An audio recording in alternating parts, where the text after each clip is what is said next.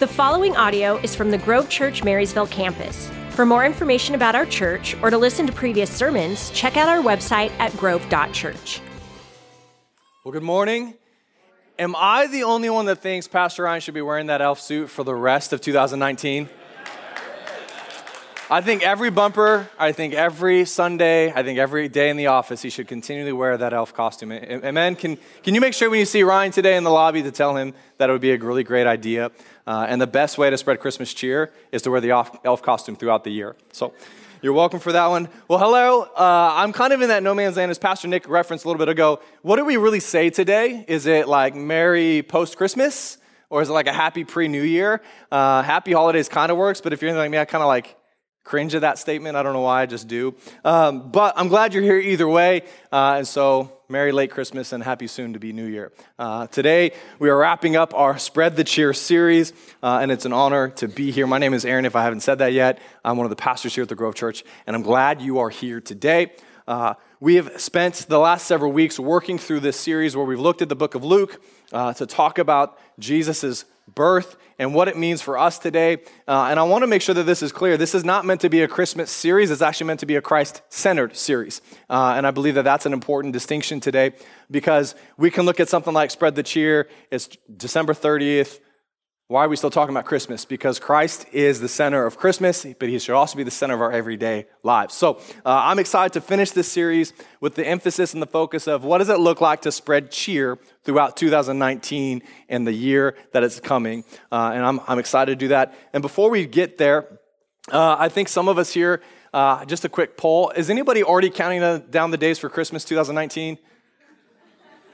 We got, I got like two hands. Oh my goodness. I got, I got a handful of hands. Okay, I'll take four or five, I guess. Uh, is anybody like relief Christmas is over?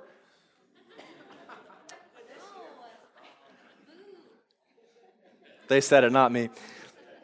Anyways, I'm, I'm excited. This is a fun series. Uh, I just thought it'd be fun to do that because what do you say at this point? And uh, I think it's important to make that question because I think it sets us up well for the rest of today uh, and the close of this series. Um, we've looked in the book, like I said, Luke, uh, to tell about the story of Jesus' birth. Uh, and Pastor Nick did a great job. Uh, I always love it when Pastor Nick or Heather speaks because it's always challenging to me. And it's not always a fun thing, but it's a good thing.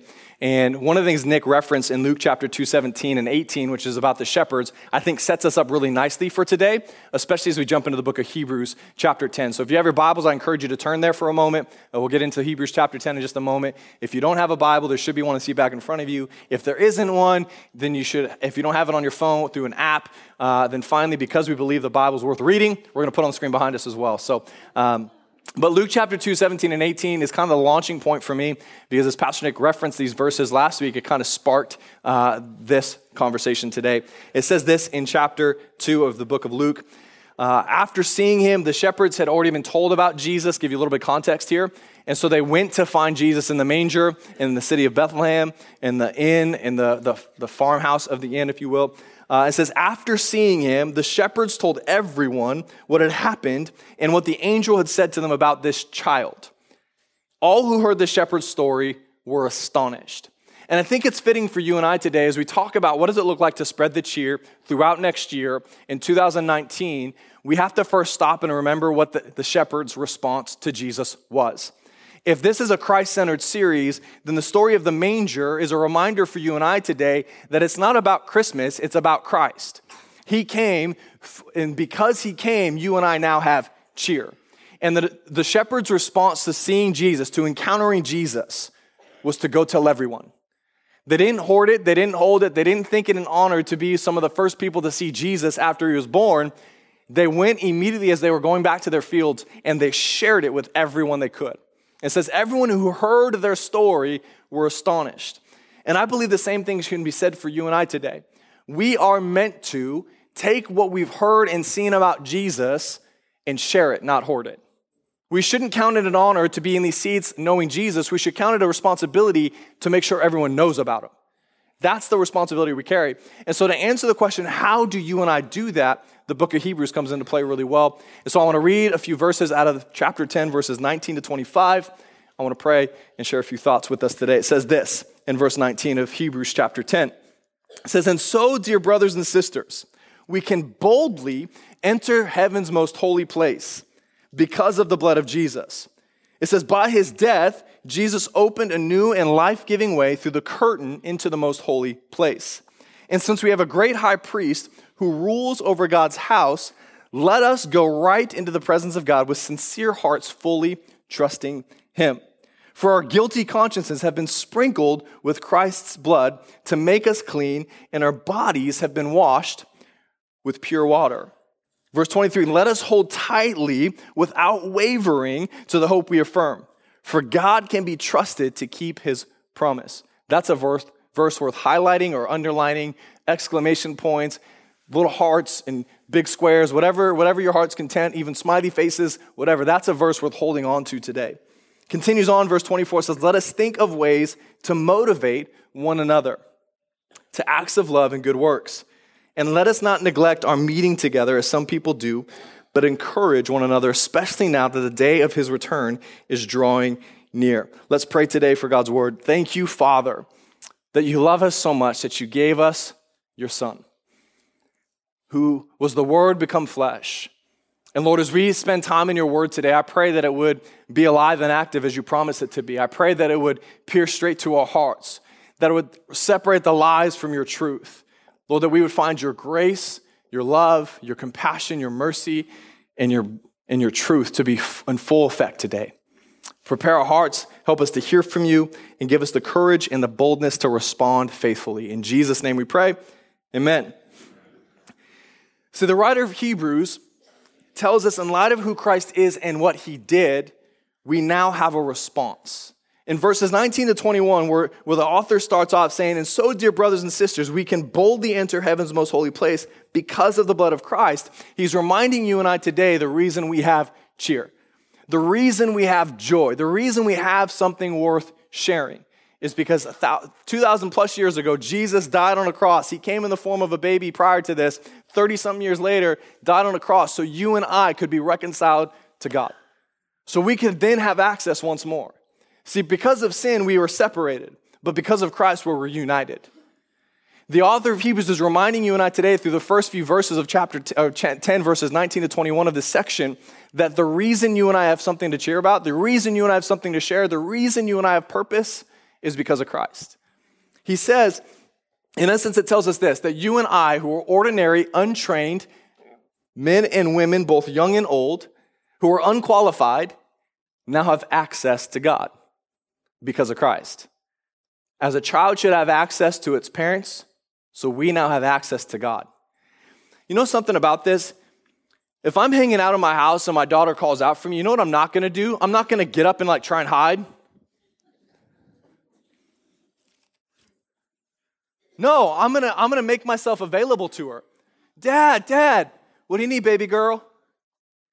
I'm gonna do everything I can to make myself available. Why? Because I love my daughter. And if I love my daughter as much as I do, God loves her all the more, which means he loves us all the more. Because of what Christ did, we're told we now have access to God, who's our heavenly Father, who loves us, who cares about us, who wants the best for us. And all that that entails, he's available to us because of Christ. He, Christ has reconciled you and I to God. And the author of Hebrews is telling us because we have access, he then tells us three things that we should, resp- how we should respond.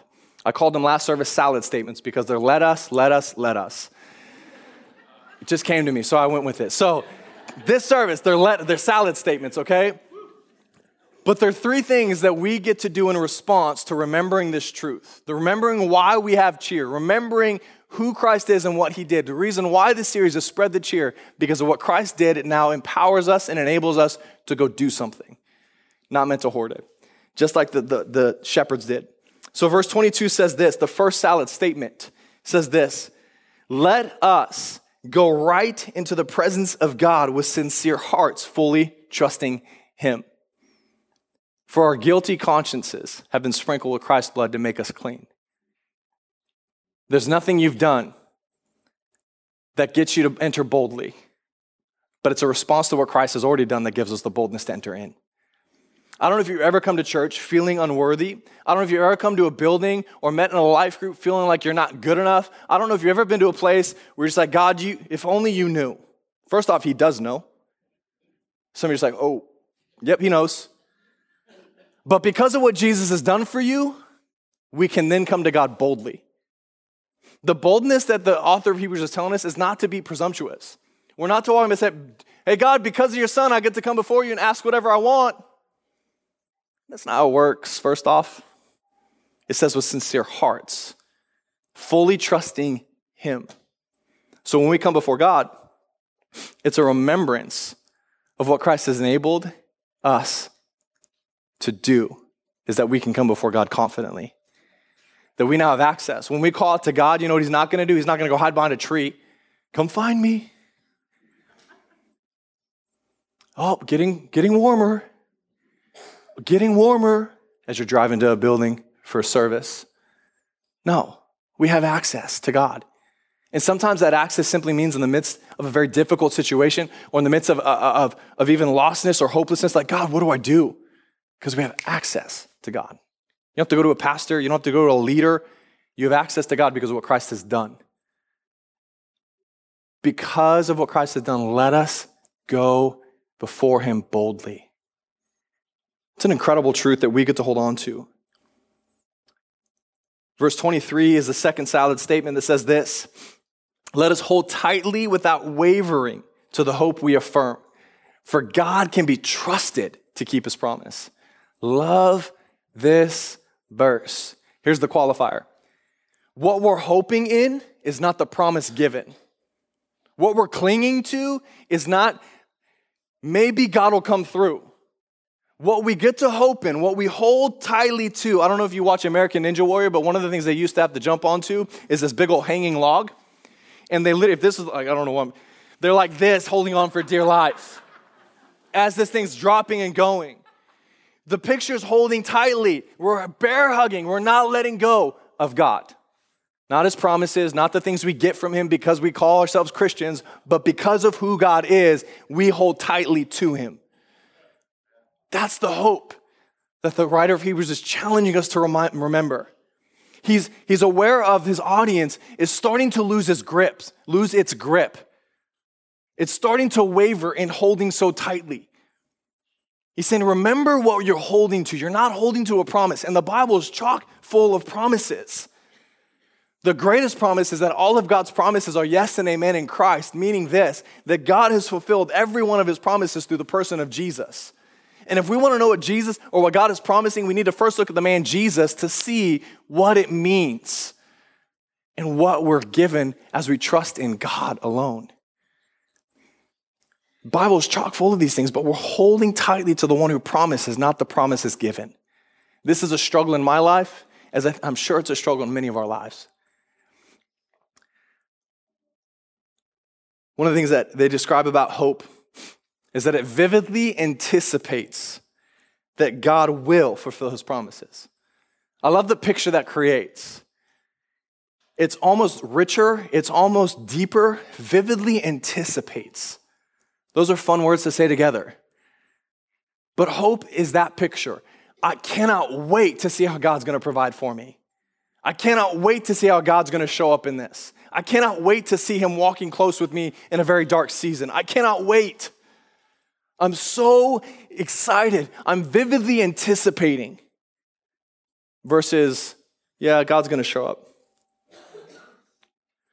Yeah, he says he's good. I don't know if I believe that fully yet, but I know he's good.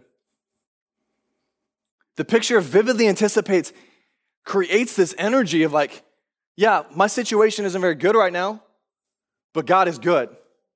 And because he's good, I'm okay. I'm good because I know He's good. See, the Bible talks about, I want to jump into this because the Bible talks about promises like crazy. And there's some of us, I think, as I've been praying and thinking about today, these promises are the ones that struck me for us to remember. The first thing is this God promises provision. Now, God is the provider. You're not getting things, He's providing for you. Remember what you're clinging to today. See, Matthew 6, there's an incredible passage talking about worry and anxiousness. It's talking about, I don't know how I'm going to get food. I don't know how I'm going to have shelter. I don't know if I'm going to have clothes to wear. I don't know if I'm going to have the things that I need. And Matthew presents a picture about birds in the air and how they toil. They don't toil, they don't stress out, they don't worry about where they're going to have their nest or where they're going to get their food. Now they have to work diligently for it, but they don't worry about it because God cares and provides for them. And, the, and Matthew reminds you and I that aren't we more valuable than birds? Aren't we more valuable than the birds of the air? And if we're more valuable than the birds of the air, isn't God going to provide for us more readily than the birds of the air? For those who seek first his kingdom and righteousness, that's the caveat. Are you seeking first God's kingdom and righteousness? Are you looking to him first? Are you clinging to him first? Or just the provision of a paycheck? The provision of a job promotion? I think a Christmas vacation where he's putting all his chips in one bank for a bonus check. Are you clinging to God who's your provider or the, or, or the means with which he can provide? Doesn't mean he will provide, but he can. Matthew 6 reminds us of that today. God promises provision. That's worth holding on to. Continues on. God promises purpose. He's the author of your story today, first off. He sees the end from the beginning. He knows the choices you're going to make before you make them. He allows you to make choices, but He works out everything in your stories for His glory and for your good, because His glory is our good. Jeremiah 29 11, very familiar verse for many of us, especially in graduation season. He says, I know the plans I have for you, declares the Lord. Plans that prosper and not to harm you. See, we sometimes look at our situations in our lives and God, our life is not, it's harmful. I don't like this. But God is present in it. He's present with you through it. And his purpose is going to be revealed the more you lean and cling to him. Plans to prosper, not to harm, plans for a hope and a future. God has every step figured out for you, even the steps that you're going to take that are not in alignment with him. And he still works for his glory and your good. God promises purpose. God promises abundant life life to the full. John 10 10 reminds us that the thief, referring to the enemy, the devil, comes to steal, kill, and destroy. He says, But I come so they may have life, and not just life, but life to the full. Have you ever asked for a glass of water or a drink that maybe it's Dr. Pepper if that's your taste? I'm okay with that. Maybe it's soda water, which is something I like as well, because you all are like me. But have you ever asked for a drink and they pour it halfway and just like, okay, you're good? You're just kind of like, uh, Okay, thanks. But if someone comes and pours it and fills the cup and then leaves the bottle of seltzer water or Dr. Pepper, because Dr. Pepper is awesome, that's a different conversation. God says that I come so they may have life into the full. That means you and I can trust today that whatever I'm walking through, whatever I feel like is destroying the life that I have, that He's the source of life, and as we cling to Him, His plans make a way. He has it all figured out. He, he's with us. You're not promised a mediocre life, you're promised a full life, and it's only in Him that you find it. God promises escape from temptation. Sometimes I feel like we, we believe this statement that sounds like it's the right thing coming from the Bible, but it's actually not biblically fully accurate. Where, well, I'm not going to get tested above everything that I can't handle. No, God's going to bring things in your life that will that you will be overwhelming to you, that you're not able to handle. You know what they're meant to do? Draw you back to Jesus. The problem is if we face things that we can only handle, we become our own gods thinking we can take care of our lives. God, I don't need you today. Take a back seat. Once my life gets hard, then I'll look to you. Once, once I don't know what to do, once I need more money, once I have a bill I need to pay, then I'll look to you to provide for me, to be who you say you're going to be. But I, I can handle this. I got this. Okay. God's gracious, He's patient. But He says He promises escape from temptation, He doesn't promise to withhold temptation.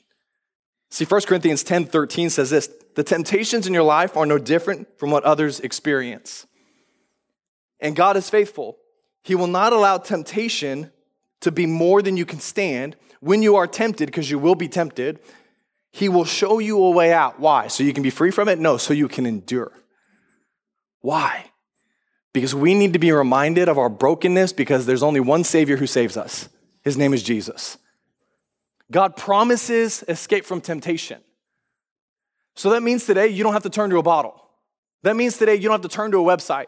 That means today you don't have to turn to stuff. That means today you don't have to turn to a paycheck or money. It doesn't it means today you don't have to turn to a relationship to bring the satisfaction that only a savior can give you.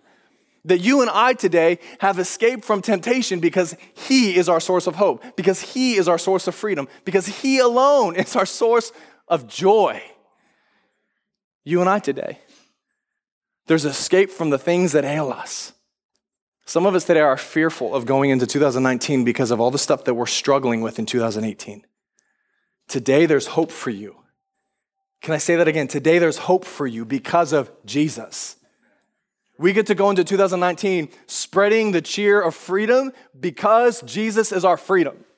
Whom the Son sets free is free indeed. Not maybe, not if you pass the right test and you look the right part. Whom the Son sets free, he's no, he, he doesn't show favoritism. You don't have to act a certain way or look a certain way. All we have to do is surrender our lives to Jesus and He leads the way. Here's the deal it's not a moment of salvation, it's an ongoing life of responsive salvation. Tomorrow is going to be a new day. The next day is going to be a new day. That's actually going to be a new year. See what I did there? Newness is coming every day, but it's a daily choice, moment by moment, even. You're going to be really great at surrendering to Christ one minute, the next minute, when the Seahawks may be struggling or the Cowboys are losing. I'm not, I don't know. I have to get resaved. It's been like my season. Playoffs. Promise escape from some salvation, or I lost it, temptation. God promised to be with us even in darkness. Psalm 23 4. Though I walk through the valley of the shadow of death, I will fear no evil. Even in our darkness, God promises to be present. And sometimes we feel like God's nowhere to be found. Sometimes we feel like, God, I'm all alone. But even in our dark- darkness, God promises to be present. I will fear no evil, is what the psalmist says. Why? Because you're with me. It's interesting to watch kids, because I'm a parent of two kids. It's interesting to watch how they act and interact with people when mom or dad are present. I was sitting at Costco one day. My wife and I were shopping. We got done. We were going to go eat some hot dogs because it's really good to have cheap food sometimes. And it's not bad either. And my wife is standing in line, I think, with my son, and then I'm standing there with Abby. And she's like, Dad, I want to sit at that table. She has this thing for umbrellas at, in Costco. If, if there's not an umbrella at the table, she's pretty sad. And there was one table that had an umbrella, but there was a lovely couple sitting at the table. No one else was anywhere near them, but there was an umbrella at their table. Dad, I want to sit at that table. Okay, baby girl, go ask him. Can you ask him? Nope. You can ask them. You can be brave, you can be bold, you can ask them. So here's my daughter.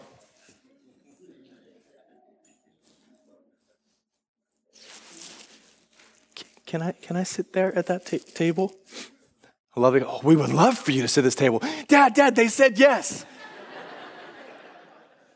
Not because I didn't do that because I want to be mean. I did it because I don't want my daughter to be timid.